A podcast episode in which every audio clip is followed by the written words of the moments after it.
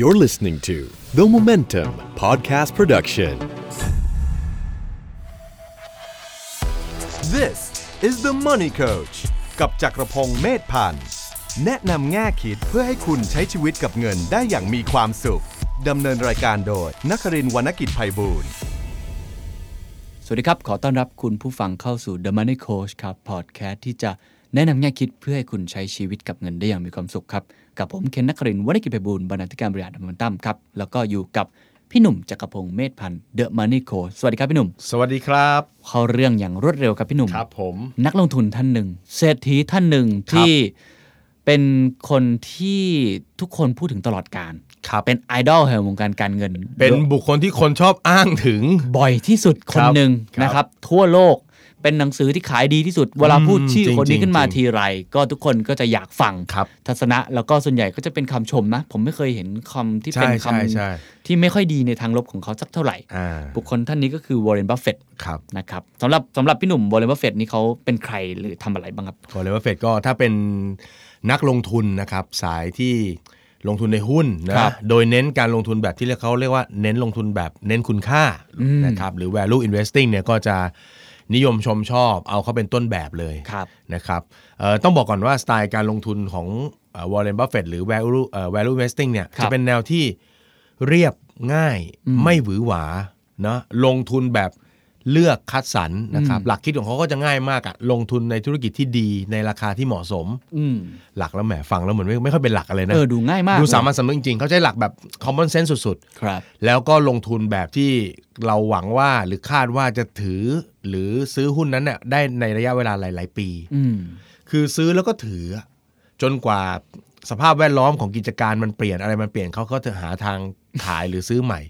เย็นเย็นๆนะเย็นเย็นเย็นๆเป็นสไตล์แบบไม่แบบเช้าซื้อบ่ายขายนั่งดูกราฟไม่ฮะไม่ฮะวอร์เรนบัฟเฟตเป็นนักลงทุนที่ค่อนข้างจะไม่ไม่ค่อยชอบแนวนั้น เรียบง่าย แล้วก็ถ้าผมจำไม่ผิดเนี่ยเขายังไม่น่าจะใช้สมาร์ทโฟนด้วยซ้ำอะตอนนี้เหรอฮะเออเขาเป็นคนที่แบบดูหุ้นแบบง่ายๆอะวิเคราะห์แล้วก็ใช้เวลากับมัน คือไม่ค่อยอยู่กับความตื่นเต้นหวือหวาเท่าไหร่พี่หนุ่มพี่หนุ่มชอบอะไรในตัววอร์เรนบัฟเฟตบ้างครับ ชอบหลักการของเขาเนี่ยแหละหลักคิดของเขาเลย อันดับแรกคือ พอพี่ลงทุนก็ลงทุน สาย value investing เหมือนกัน อ๋อ นี่เป็นลูกศิษย์นะฮะลูกศิษย์อ่าเป็นลูกศิษย์ห่างๆมาก คือคือเราเราก็ไม่ชอบอะเพราะว่ารู้สึกว่าโอ้โหมานั่งดูกราฟดูอะไรทั้งวันเนาะเราเลือกดีๆ แล้วก็ค่อยๆ หา ค่อย ๆ เลือก อันตอนไหนที่มันยังไม่เหมาะจะซื้อก็เขาก็รออืมเป็นคนใจเย็นมากอะเป็นคนมีความอดทนมากอะของมันยังไม่ดีจะรีบไปซื้อทำไมอืมก็รอ หลักการค่อนข้างจะผมคิดว่า common sense อืมเรียนรู้ง่ายแต่ยากในการทำอืม นะครับวอร์เรนบัฟเฟตจะพูดเสมอบอกว่าอ่าอ่าเขาเรียกว่าอะไรศัตรูของการลงทุนคือตัวคุณเองนั่นแหละโอ้โหคมคมฮะเขาจะมีคำสอนปรัชญาอะไรต่างๆเยอะแยะมากเขาบอกว่าโอกาสที่ทำทำให้เราชนะการลงทุนได้ก็คือการรู้จักอยู่เฉยๆบ้างอืมอะไรอย่างเงี้ย คือมันมันเป็นเรื่องที่แบบโอ้โหฟังแล้วแบบแต่ละทีนะครับคมมาก แต่มันก็มีมุกตลกของแกนะครับวอร์เรนบัฟเฟตก็แซวบอกว่าเดี๋ยวเนี้ยแกพูดอะไรอะ คนก็เอาไปตีความกันหมดอืมว่าอะไรเนี่ย ท่านเขาเรียกว่าปู่บับ ปู่ปู่บับับบคิดปู่บับถึงเออปู่บัฟสื่อถึงอะไร แกก็แซวบางครั้งแกก็บอกว่าแกก็ไม่ได้คิดอะไร แกก็พูดไปอย่างนั้นอะเออทีตอนอายุ 21น่ะแกพูดทุกอย่างคิดไตร่ตรองมาอย่างดี ไม่เห็นมีใครฟังแบบนี้เลยเอาอย่างนี้นะเออคนดังอะพูดอะไรก็คมไปหมดนะครับใช่ใช่ใครว่าใครตอนนี้ก็อยากจะ เป็นอย่างแบบเขานะฮะตอนนี้อะไรก็คมหมดเลยครับนะครับเออก็ก็เลยก็เลยแบบจริงๆจริงๆวอร์เรนบัฟเฟตนี่เขาเขามั่งคั่งจากอะไรครับถ้าถ้าให้พี่ดูก็มั่งคั่งจากการลงทุนลงทุนนะเลยนะลงทุนในหุ้นเลยอ่านะครับก็เขาจะมีบริษัทของเขาคือ Berkshire Hathaway ครับนะครับก็จริงๆแกก็ไม่ได้เรียกว่าแกไม่ได้เป็นคนที่ลงทุนซื้อหุ้นอย่างเดียวนะ ซื้อออกแนวแบบโอ้ take แล้วก็แบบเทคโอเวอร์บเข้าริไปษัทครอบครองครับได้ครับเดินควบคุมกิจการได้ได้เหมือนกันนะ ไม่ใช่ว่าแบบซื้อแล้วก็หวังปันผลไม่ใช่อะอืมแกเขาซื้อทีแบบซื้อเหมาซื้อมีน้ำหนักเลยอะครับครับนะอย่างเช่นบางช่วงก็เคยซื้อการรถไฟซื้ออะไรอย่างเงี้ยเนาะเออเพราะฉะนั้นแกจะเป็นสไตล์ไม่ใช่แบบว่าซื้อเล็กๆน้อยๆเพราะว่าต้องยอมรับว่าบริษัทของแกเนี่ยถือเงินของคนเยอะครับคนก็มาฝากแกลงทุนอ๋อแกก็คิดค่าบริหารจัดการเลยก็ว่าไปเพราะฉะนั้นเนี่ย การที่แกถือเงินของคนอื่นมากๆเนี่ยก็ต้องหาผลตอบแทนที่มันเหมาะสมสมน้ำสมเนื้อออืมนะครับแล้วแกก็เป็นคนที่รู้จักเรื่องเครื่องมือการเงินเป็นอย่างดีอยู่แล้วครับเก่งนะครับนี่คือมุมของของการเป็นนักลงทุนที่น่าน่าน่าน่าสนใจครับแล้วก็น่าเรียนแบบครับผมอีกมุมหนึ่งเป็นคนใจบุญอืมบอฟเฟตนี่ขึ้นชื่อเรื่องความสมถะความสมรรถะเรียบง่ายแล้วก็ชอบทำบุญเรียบง่ายครับผมากแล้วก็ตอนนี้แกก็ประกาศอยู่แล้วว่าเงินของแกเกือบทั้งหมดครัก็บมอบให้ทางเอ่อ มูลนิธิ Melinda Gates ของ Bill Gates นะคนะครัรับบก็อยากจะทำอะไรที่มันเป็นการกุศลก็ไปทำครับเคยเคยได้ยินเขาให้เหตุผลว่าเหตุผลที่เขาไม่ทำการกุศลเองเพราะเขาเชื่อมือ Bill Gates ใช่ครับว่าทำได้ดีกว่าใช่ครับก็เลยบริจาคให้ก็เป็นลักษณะของนักลงทุนอยู่แล้วแค่ใช้ให้ให้ใช้คนอื่นทำงานอยู่แล้ครัวบนะครับแล้วก็มีคนถามบอกว่าอุ้ยหามาตั้งเยอะสุดท้ายเนี่ยให้ลูกคนละนิดละหน่อยอย่างเงี้ยมันโอเคเหรอคือเขาไม่ได้เตรียมเงินถุงเงินถังให้ลูกเยอะขนาดนั้นใช่ครับเขาก็บอกว่าเป็นประโยคที่ผมจำมาแล้วก็ใช้สอนตัวเองเพื่อจะสอนลูกด้วยนะครับครับเขาบอกว่า ลูกเนี่ยนะครับ อย่าให้น้อยจนให้เขาเริ่มต้นชีวิตลำบากอืมแต่อย่าให้เขามากจนเขาไม่ต้องทำอะไรอืมจะคมไปไหนนะนะนี่พูดจริงธรรมดาธรรมดาแต่จคมริงนะๆจริง ๆ ถ้าอ่านอ่านเรื่องของเขาอ่านหนังสือของเขาอ่านบทสัมภาษณ์ของเขาก็จะมีคำพวกเนี้ยซึ่ง เออเรารู้สึกเออมันเรียบง่ายนะครับแต่มันเป็นมันมันลึกซึ้ง เพราะว่าคนที่จะผ่านการลงทุนมาจนวันเนี้ยนะครับแปดสิบมันเนี่ยคือความหมายก็คือเขาผ่านร้อนผ่านหนาวผ่านชีวิต นะครับผ่านวิกฤตไม่รู้กี่ครั้งครับ แล้วก็มาจนจนถึงวันนี้เนี่ยเป็นคุณปู่แล้วมีครอบครัวมีอะไรที่ที่สมบูรณ์อืมนึกออกไหมผมว่าเขาเขาเห็นอะไรมาหลาย ๆ อย่างเขามีประสบการณ์มากประสบการณ์พร้อมทุกด้านจริงครับเพราะฉะนั้นเวลาที่เขาหยิบจับเล่าเรื่องอะไรเนี่ยคครับนก็จะรอฟัง แล้วก็เท่าที่อ่านข่าวมาบ่อยๆคือเขาเป็นคนกินอยู่เรียบง่าย เรียบง่ายมากบ้านหลังเล็กใช่ครับๆนะครับได้ข่าวว่ากินชอบเมนูอาหาร ครับที่ตัวเองชอบที่สุดก็คือแมคโดนัลด์กับโค้กอะฮะเก็ตจริง ๆ นะ ง่ายๆเออง่ายๆง่ายๆสูงสุดคืนสู่สามัญอย่างแท้ใช่จริงใช่นะครับใช่คนมันนี้ก็เลยเป็นแบบอย่างของโอ้โหของของนักลงทุนหลาย ๆ คนครับผมที่ชื่นชอบครับจริงๆนักลงทุนก็มีหลายแบบนะครับครัก็บคือครับแต่ละคนก็สไตล์ไม่เหมือนกันฮะแต่คนนี้คือประสบความสำเร็จด้วยครับนะครับมีแง่คิดมีมุมมองคำสอนดี ๆ หลาย ๆ อย่างด้วยอะครับที่วันนี้ผมเรามาคุยกันนี่คือข้อมูลคร่าวๆครับผมของอูบัฟครับผมแต่ว่าจริง ๆ แล้ววันนี้พี่หนุ่มบังเอิญไปเจอ บทความอันหนึ่งที่อ่าที่ผมคิดว่ามันตรงกับคนรุ่นใหม่ใช่ๆนะครับที่ใช่กำลังครับฟังพวกอ่าเราอยู่ เพราะว่าเขาพูดว่า 26 ข้อใช่ไหมครับใช่ครับสำหรับใช่ครับคนรุ่นใหม่ใช่นะครับเหมือนเป็นข้อแนะนำใช่ครับนะครับอ่าก็อาจจะเป็นเรียกว่าเป็นการพูดคุยเนาะแล้วก็เก็บมาเป็นไอเดียคอรับยากจะแบ่งปันนะครับว่าเออปู่บัฟเนี่ยเขาก็แบบ ก็ต้องบอกแล้วว่าเป็นคนรุ่นปู่แล้ว เพราะฉะนั้นอืมเห็นคนรุ่นใหม่เขาก็อยากจะสื่อสารอยากจะสอนครับให้คำแนะนำนะครับจริงๆแล้วก็มีหลายข้อมาก อันนี้อ้างอิงจากจากที่ไหนนะครับอ่าได้ก็จะเป็นงานผื่อไปตมอ่เป็นงานเขียนของแอนดี้กับAmy Heyward ครับนะครับอ่าชื่อหนังสือก็คือ Secret Millionaire Club อืมนะครับก็คือเป็นเรียกว่า เขาเอาเรื่องราวของสิ่งที่วอร์เรนบัฟเฟตสอนเนี่ยมาทำเป็นการ์ตูนอืมนะแล้วก็สอนเด็กๆทำเป็นครับหนังสือด้วยอ๋อนะดีครับอ่าอันนี้ก็เหมือนกับย่อยให้มันง่ายขึ้น ย่อยให้มันง่ายขึ้นนะครับนะครับใช้ได้จริงนะอ่าอ่ามีหลายงดูข้อซึ่งซึ่งโอเคเลยสนุกสนุกนะครับแล้วก็น่าจะเอาไปเป็นตัวอย่างเลยเขาบอกว่าเคล็ดลับข้อที่หนึ่งเลยครับสำหรับคนที่อยากจะสร้างเนื้อสร้างตัวเนอะอันดับแรกคือ อย่ากลัวความผิดพลาด หรืออย่ากลัวการทำผิดพลาดอืมโอ้โหอันนี้แบบ หเป็นลาข้อยแรๆกคนเลยคนหลายๆคนที่ประสบความสำเร็จมักจะพูดแบบนี้เหมือนกันนะใช่ใช่ฮะฮะเขาให้เป็นข้อแรกเลยเขาบอกว่าเคล็ดลับข้อที่หนึ่งเลยเนี่ยก็คือว่าพยายามที่จะเรียนรู้จากความผิดพลาดอืมนะครับ แล้วก็ทำให้มันดีขึ้นในครั้งต่อๆไปครับเพราะฉะนั้นไม่ต้องกลัวสำหรับความผิดพลาดเลยยิ่งเป็นคนรุ่นใหม่เนี่ยเอ่อ โอกาสที่เราจะผิดพลาดมันมีอยู่แล้วล่ะอืมเพราะฉะนั้นให้เวลากับให้เวลากับการการล้มเหลวอืมได้เต็มที่เรียนรู้จากมันได้เลยอืมนะครับ ซึ่งถือว่าอันนี้เป็นเป็นเป็นไอเดียซึ่งน่าจะมีในหนังสือดีๆ หลาย ๆ เล่มครับนะครับ ปู่บ้าบแกก็เหมือนกับมายืนยันอืมว่าอย่ากลัวคิดทำอะไรให้ลองทำอืมคิดเสียว่าทุกอย่างเนี่ยมันเป็นการเรียนรู้ อย่าไปมองที่ตัวเงินตัวทองอะไรมากมายอืม ให้โอกาสกับการเรียนรู้ของตัวเองโอ้นะครับเพราะปูบัฟก็คงจะผิดพลาดมาเยอะเหมือนกันเนาะก่อนจะมาถึงวันนี้นะฮะต้องบอกว่าถ้าเกิดมีนักลงทุนคนไหนมาบอกว่า โอ้ยตั้งแต่ลงทุนมาไม่เคยขาดทุนโอ้ไม่มีอะฮะไม่มี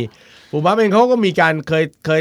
ขาดเอ่อคัดลอสเคยซื้อเคยผิดเคยก็มีอะผมว่าครับทุกคนต้องมีครับอันนั้นมันเป็นสิ่งที่มันเติมเต็มทำให้เราทำให้เราประสบความสำเร็จได้ง่ายแต่มันขึ้นอยู่นะที่ว่าพอเราผิดพลาดแล้วเราเก็บบทเรียนนั้นมาครับแล้วพัฒนาต่อในอนาคตหรือเปล่าอืมนะฮะ ครับผมข้อนี้ดีครับอ่าข้อที่สองนี่เขาบอกว่า อย่ายืมเงินคนอื่น อุ้ยเออเออประเด็นนี้เนี่ยเขาบอกว่าผมว่าบอกว่าเออเป็นเคล็ดลับที่สองนะเขาบอกว่าเมื่อไหร่ที่คิดว่าจะยืมเงินคนอื่นนะให้ให้ให้นึกอีกให้คิดถึงเรื่องนี้อีกครั้งหนึ่งอืมโดยเฉพาะการยืมเงินกับเพื่อนอืมแปลกเนาะครับ เป็นกูรูทางด้านเหมือนแกก็ไม่เรียกตัวเองว่าเป็นกูรูนะเป็นนักลงทุนที่ประสบความสำเร็จครับ แต่พอถึงเรื่องเนี้ยแกจะใส่ใจว่าเฮ้ย เรื่องยืมเงินเนี่ยอย่ายืมกันโดยเฉพาะเพื่อนอืมเพราะว่ามันจะเอฟเฟกต์กับความสัมพันธ์อ๋อแกให้ความสำคัญกับความสัมพันธ์ด้วยยเนาะใช่ใช่ครับผมใช่แต่ยืมเงินพี่ได้ใช่ไหมครับเออเอ้ยข้ามมาข้ามมาก็สามเลยเฮ้ยเรื่องมันมาอย่างนี้ได้ยังไง เออกำลัง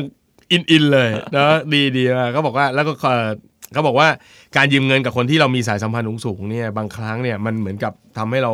กลืนไม่เข้าคายไม่ออกอืมไม่ว่าเราจะยืมคืนเขาได้หรือเขาเนาะ หรือเรายืคืนเขาไม่ได้เนี่ย มันก็จะมีความรู้สึกกินแหนงแข่งใจกันครับ ไม่ว่าจะคืนได้หรือคืนไม่ได้นะเออเรื่องเงินนะยังไงเออก็ละเอียดอ่อน ในมุมมองหนึ่งของผมเนี่ย ผมคิดว่าข้อเนี้ยปู่บับสื่อสารเรื่องการบริหารเงินตัวเองให้ดีครับ เพื่อไม่ให้ต้องไปไปไปเบียดเบียนคนอื่นอืมนะครับ ข้อ3เขาบอกว่าให้รักในสิ่งที่ทำอืมนะเขาบอกว่า แกบอกว่า passion ยังไงก็เป็นคีย์สู่ความสำเร็จ โอ้โห นี่ขนาดคนที่ลงทุนด้านการเงินมานะหลายสิบปีใช่ก็ครับยังเชื่อในคันรู้สึกว่า 3 ข้อแรกนี่พื้นฐานทุกอย่าง พื้นฐานทุกอย่าง เป็นพื้นฐานหมดเลยแกบอกว่าสิ่งที่ทำให้แกลงทุนได้นานขนาดเนี้ยอืมเป็น 30-40 ปีเนี่ย ไม่ใช่เงินครับ แต่มันคือ passion เพราะแกรัก แล้วแกก็หลงไหลในการลงทุนแกลงไหลการลงทุน เพราะครับฉะนั้นไม่ไม่ใช่เรื่องของว่า เอ้ย มันทำให้มันแกรวยขึ้นอืมมากขึ้นอะไรเงี้ยนะแต่จริงๆก็คือแกก็หวังรวยบ้างแหละนะครับครับเออแต่ว่านั่นคือผลพลอยได้ที่จะได้มาอืมเห็นด้วยครับอันนี้ อันที่สี่แหมเป็นคนรุ่นใหม่เลยนะก็บอกว่า make time for both play and เออ work and play อืมอย่าบ้าแต่งานอะอืมอืมนะครับเขาบอกว่ามันมีความสำคัญมากที่เราจะต้อง trade off นะอืมระหว่างเวลาที่ให้กับงานอืมกับเวลาที่ใช้ชีวิต อืมอย่าทำงานหมกมุ่นอยู่กับงานอย่างเดียวจนลืมเรื่องอื่นอ่าจนลืมเรื่องชีวิตเลยแกใช้ไม่เลย บอกว่าต้อง balance ของไลฟ์สไตล์เข้าไปได้ด้วยๆครับนะครับโอ้เป็นข้อที่น่าจะทำเป็นได้ข้อเตือนใจคนรุ่นใหม่ครับ แต่จริงๆทำไม่ยากครับข้อนี้ ครับผม ส่วนใหญ่ก็จะไปอยู่ให้น้ำหนักกับฝั่งไลฟ์สไตล์มากอยู่แล้วใช่นะครับใช่งานเอ้ย งานอาจจะน้อยหน่อยนะฮะแม้กระทั่งเราอยู่ในที่ทำงานเราก็เน้นไลฟ์สไตล์อยู่แล้วไลฟ์สไตล์เราเป็นหลักคครับชีวิตผมเรานะครับโอ้รสนิยมสูงครับรายได้ต่ครับผมำครับผมเรายึดข้อถืห้าตรงนี่ดีข้อห้านี่ดี แกเป็นคนเก่งมากนะ แต่แกสอนข้อที่ห้านี่ดีมากเขาบอกว่า ให้ฟังสิ่งที่คนอื่นสอนเรา อือหือนะ เขาบอกว่าประสบการณ์ของคนอื่น เป็นสิ่งที่ที่เขาเรียกนะมีคุณค่ามากอะ่ะครับ มีค่ามากกว่าเออเขาใจแบบนี้ประสบการณ์ของคนอื่น คือห้องเรียนที่ดีที่สุดของคุอืณมอันนี้จริงครับ อันนี้จริงผมว่ามันเป็นคือเป็นคุณสมบัติขั้นพื้นฐานอืมที่ที่ต้องต้องพูดอย่างนี้ว่า ถ้าประสบการณ์ผมเองนะครับนะครับ คือตอนเราอายุน้อยๆเนี่ย อืมก็เราก็จะฟังเป็นหลักอยู่แล้วแหละครับเพราะว่าเราก็ ประสบการณ์อย่างน้อย ความอืมรู้ไม่ค่อยมี เราก็อยากเรียนรู้จากพี่ใช่ๆก็จะขยันหาประสบการณ์แล้วก็ฟังเป็นหลัก แต่พออายุมากขึ้นต้องยอมรับว่าหลาย ๆ ครั้ง เหมือนพอเราสะสมประสบการณ์มีความรู้มากขึ้นไอ้การฟังเชื่อไหมครับว่าทักษะการฟังเราลดลงอีโก้มันมาอีโก้มันมาอีโก้หลายๆครั้งเรารู้สึกว่าพอคุยกับเด็กรุ่นใหม่ หรือคุยกับคนที่เราคิดว่าเรารู้มากกว่า เราเราจะลืมตัวนะพี่อืมเราจะลืมตัวว่าเราควรจะฟังใช่ เราจะพูดใช่แต่เรื่องตัวเองอืมจนจนผมมาเรียนรู้เนี่ยครับว่าจริง ๆ แล้วการฟังเนี่ยยังไงก็ยังเป็นคุณสมบัติสำคัญสำคัญที่สุดจริงจริงจริงเมื่อไหร่ที่เราหยุดฟังเท่ากับเราได้เปิดเรียนรู้สิ่งใหม่ ๆ ทุกวันนี้คือเวลาคุยกับเด็กรุ่นใหม่ ก็จะชอบถามมากกว่าที่ตัวเองจะมาโม้เรื่องตัวเองอืมจริงจริงซึ่งผมคิดว่าเป็นคุณสมบัติที่ผมเจอในกับคนที่ประสบความสำเร็จนะอืมเวลาผมไปสัมภาษณ์ใครเนี่ย จะเห็นเลยว่าส่วนใหญ่คนพวกเนี้ย พอผมสัมภาษณ์ไปสักพัก ก็จะถามกลับอ่า จะชอบถามกลับเพราะเขาอยากรู้เขาอยากเขาบอกเนี่ยพี่พูดเยอะแหละอยากฟังน้องบ้างอืมทำอะไรจงๆไปมาจากไหน เพื่อเพื่อที่ตัวเองจะได้ข้อมูลที่ลึกกว่าแค่การอ่านหนังสือจริงนะครับผมเพราะว่าคนเราเนี่ยโอ้โหเรื่องราวบนโลกมันเยอะนะ เยอะครับ โอกาสที่เราจะไปเห็นในทุกมุมมองทุกมิติมันมันยากมากใช่เพราะฉะนั้นการได้ฟังกับคนอื่นเนี่ยเอาง่ายๆอย่างพี่พี่เนี่ยพวกพี่เองเนี่ยเออเป็นพวกอะไรดีล่ะ โค้ชการเงินรุ่นเก่าๆเนี่ยนะ มาเจอรุ่นใหม่ๆ เจอเด็กใหม่ๆ เราเราต้องมาฟังเหมือนกันว่าวิธีคิดมุมมองเขามันมีความแตกต่างครับพอสมควรซึ่งเรื่องนี้สำคัญมากการฟังคนอื่นเนี่ยการฟังคนอื่นสอนเนี่ยเพราะว่าอย่างพวกพี่เนี่ยพอเริ่มทำงานมาปุ๊บเริ่มมีคนรู้จัก เริ่มมีแรงต่างเนี่ยบางทีเราต้องคอยเบรกอีโก้เขาต้องเขาเรียกว่าต้องคอยดูจิตตัวเองนะครับอีโก้ตัวเองมันจะมาเว้ยอืมพอเวลาเราได้ยินคำคำพูดบางคำซึ่งมันดู เริ่มจะมากด บีบอืมเอ่อเหมือนกับดูแคลนความสามารถเราเนี้ยอืมเฮ้ยมันปี๊ดขึ้นมานิดนิดนึงเลยนึกออกไหมอืมอืมแล้วพี่จะทำได้เหรอครับโอ้โหมันปี๊ดขึ้นมาเลยนะอืมแต่พอเรานิ่งนิดนึงปุ๊บเนี่ยแล้วเราวิธีการเจรจา หรือวิธีคิดอะไรการสื่อสารเราเราจะเปลี่ยนอืมแต่ถ้าเราพูดตอนปรี๊ดนะครับมันคือการแบบอยากจะเอาชนะ อยากจะอ่าสั่งสอนเด็กคนเนี้ยเออซึ่งมันเสียหายมากครับยังไงฟังนะฮะฟังไว้ก่อนอืมดีครับอันนี้เยี่ยมมากวอร์เรนบัฟเฟตครับนะครับ แล้วข้อที่ 6เขาบอกว่า คือเป็นคนเนี่ยพยายามถ้าเป็นคนที่รักความสำเร็จเนี่ยพยายามคิดถึงไอเดียใหม่ ๆ เสมออืมนะครับเขาบอกว่าเวลาทำอะไรพยายามลองทำหรือลองมองในมุมมองที่แตกต่าง หรือวิธีการที่เปลี่ยนไปบ้างอืมนะครับตรงเนี้ยมันทำให้เราเรามีมีแนวคิดใหม่ๆ มีไอเดียใหม่ๆ ซึ่งจะมาสร้างสิ่งที่มันเป็นประโยชน์กับทั้งตัวเราทั้งสังคมแล้วครัก็บด้านด้านอื่นๆได้วันนี้เห็นด้วยครับ ยิ่งในโลกยุคนี้นะฮะ ต้องการสิ่งใหม่ ๆ ตลอดเวลาอืมผมคิดว่าคนเบื่อกับสิ่งเก่าๆ แล้วก็พร้อมพร้อมที่จะเปิดรับสิ่งใหม่ครับผมๆมากขึ้น อันนี้ยกตัวอย่างนิดนึงพอดีพอดีมันมีเคสน่าสนใจครับนะครับพอดีว่าเป็นคนติดตามวงการเพลงระดับหนึ่งโอ้ว้าวครับผมฮะก็ล่าสุดที่มีการประกาศรางวัล Grammy Awards ไปอืมนะครับก็เป็นวงการเพลงแบบใหญ่ที่สุดของโลกอะครับ่ะก็ให้รางวัลกันมีอ d เดลได้บิยอนเซ่ได้รางวัลอะไรแหมชื่อซ้ำใช่ แต่ว่ามีมีนักร้องคนหนึ่งนักร้องเพลงแรปชื่อ Chance the Rapper ๆอือหือ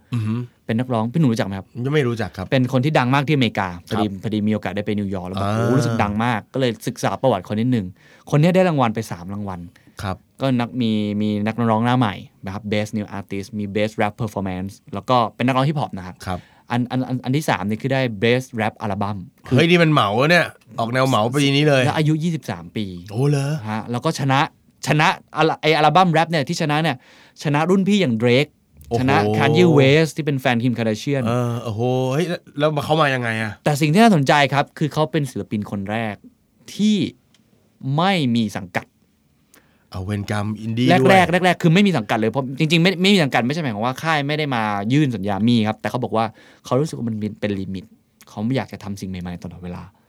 อ่เขาก็เลยไม่ไม่เซ็นกับค่าย แล้วเขาถามว่าเฮ้ย แล้วคุณเอารายได้มาจากไหนเออคนอื่นอาจจะทำเป็นแผ่นขายเออศิลปินคนนี้ครับทำเป็นศิลปินคนแรกของแกรมมี่เหมือนกันที่ได้รางวัลนะฮะ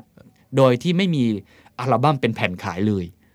เฮ้ย คือขายในสตรีมมิ่งอย่างเดียว ปล่อยในอ๋อ YouTube อ๋ออ๋ออ๋อปล่อยใน Spotify ปล่อยใน Apple เออเออ Music อย่างเดียวฮะเพราะเขารู้สึกว่าคนยุคนี้ไม่ฟังแผ่นอยู่แล้ว เพราะฉะนั้นเขาจะเสียเวลามาทำแผ่นทำไม อืมแล้วแกรมมี่ก็เหมือนกับเปลี่ยนกฎ นิดหน่อย เพื่อให้ศิลปินที่ไม่จำเป็นที่ต้องมีแผ่นก็สามารถส่งชื่อเข้าชิงรางวัลได้โอ้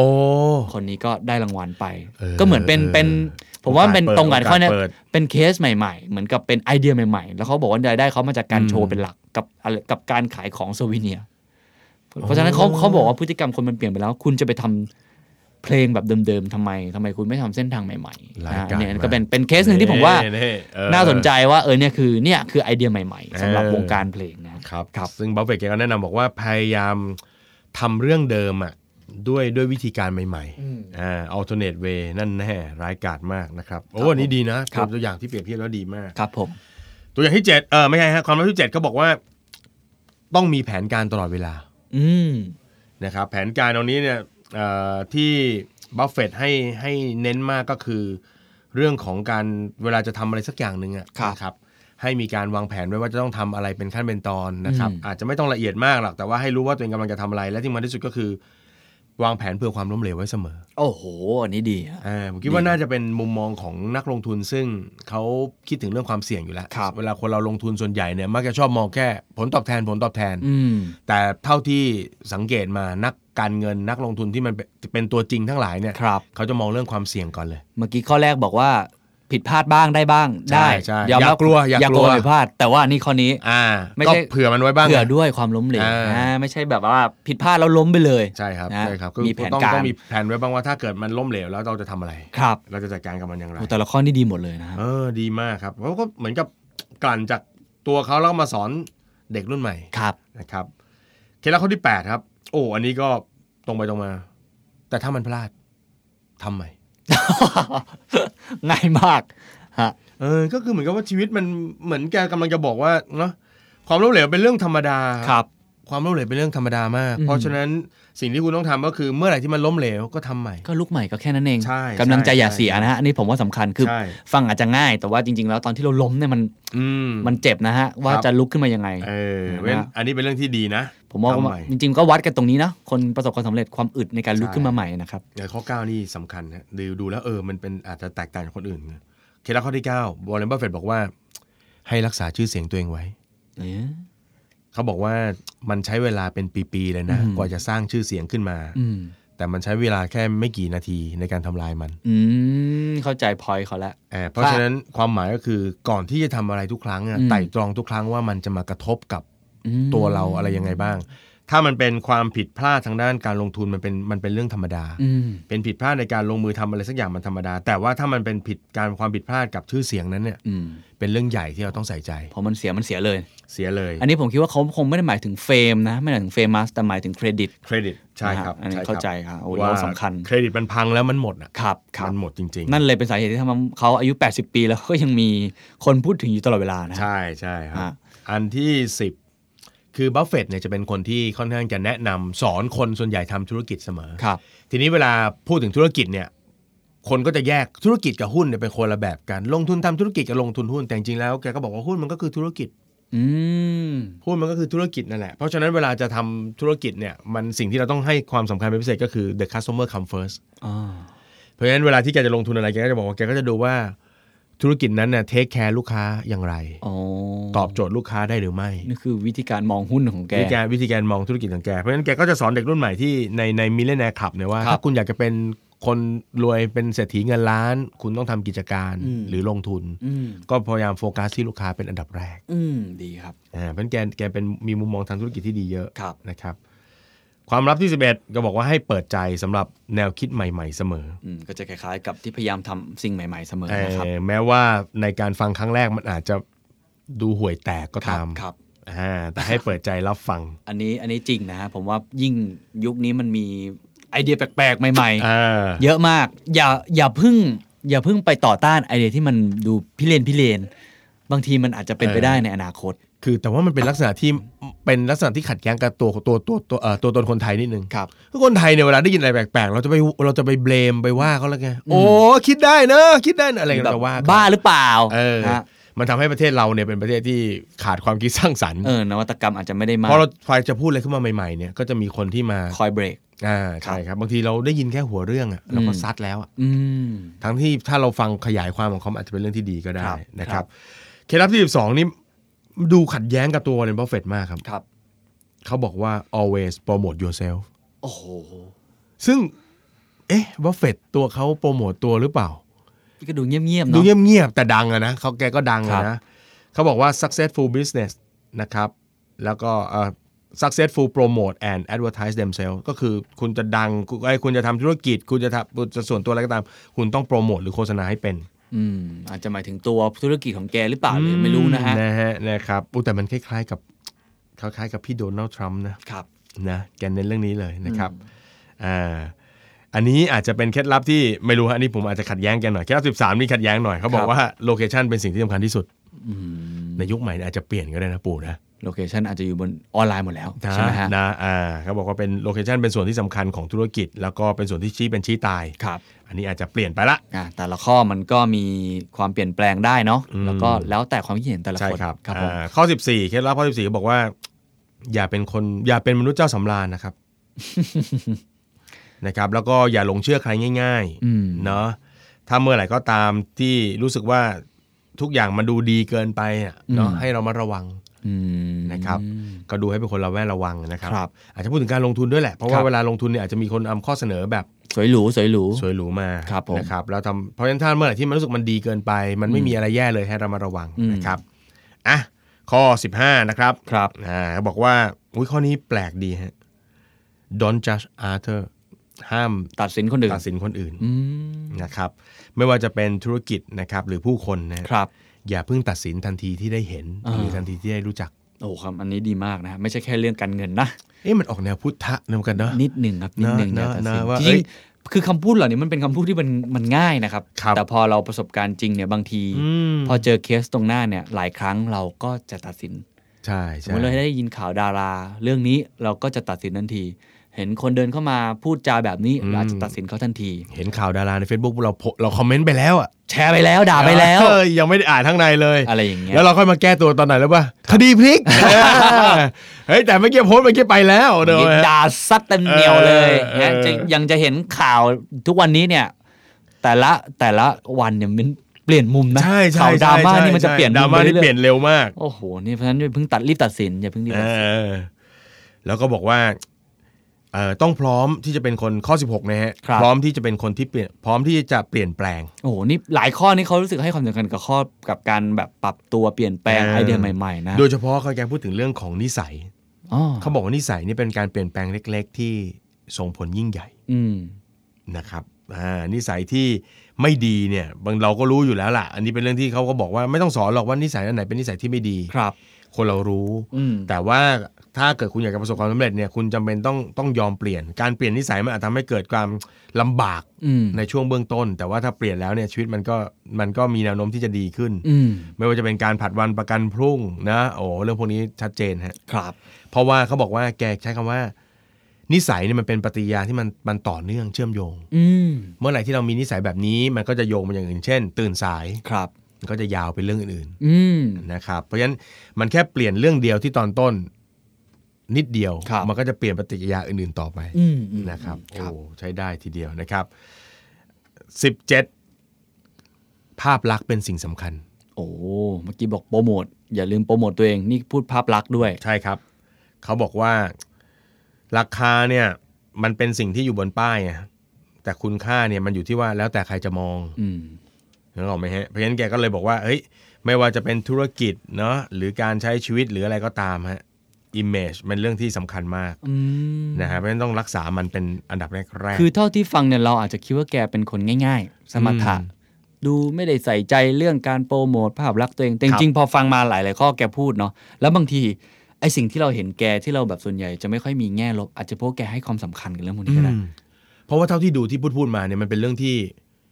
อ่าอย่างที่เคนบอกมันง่ายนะ แต่ว่าเวลาทำเนี่ยมันทำยากนะครับ เช่นเราต้องคอยรักษา image ตัวเองอืมหมายความว่าเฮ้ยเวลาเราจะทำอะไรเนี่ยมันต้องคิดลำแรกระวังว่า อันนี้ควรจะทำหรือเปล่าอืมขับรถมาปุ๊บโดนชนข้างหลังปุ๊บ ลงจากรถต้องใจเย็นๆเนี่ยนะอ่าถ้าอย่ลงไปอย่าไปเรียกกินปลากงปลาเก๋าอะไรไม่ดีเอออย่างถ้าเป็นปู่บัฟเนี่ยลงไปซัดเขาอย่างเงี้ยนึกออกไหมเออเสียหมดเรียบร้อยแล้ว สิ่งที่ทำมามันมันมันพังหมดเลยแสดงว่าที่เราเห็น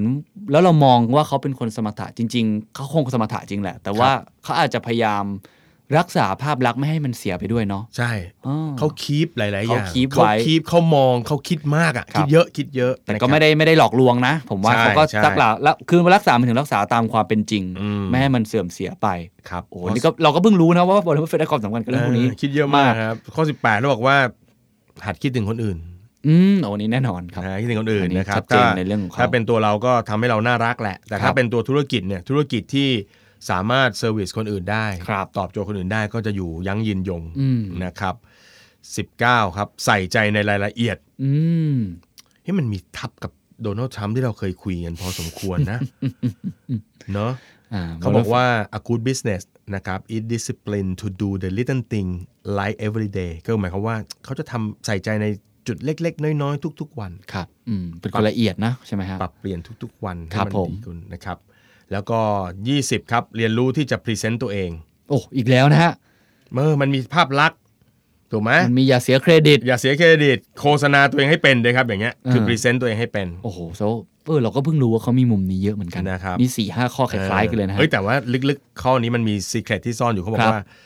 มันไม่ใช่เฉพาะภาพลักษณ์ภายนอกนะ อืมแต่มันหมายถึง the whole package ทั้งหมดนะฮะไอ้ถ้าเป็นแบบธุรกิจตัวเราครับ image ทั้งหมดนะครับ ถ้าจำได้โดนัลด์ทรัมป์จะพูดเหมือนกันว่า ธุรกิจกับตัวเขาเนี่ยมันมีสิ่งที่มันรีเลทกันอืมนะครับเพราะฉะนั้น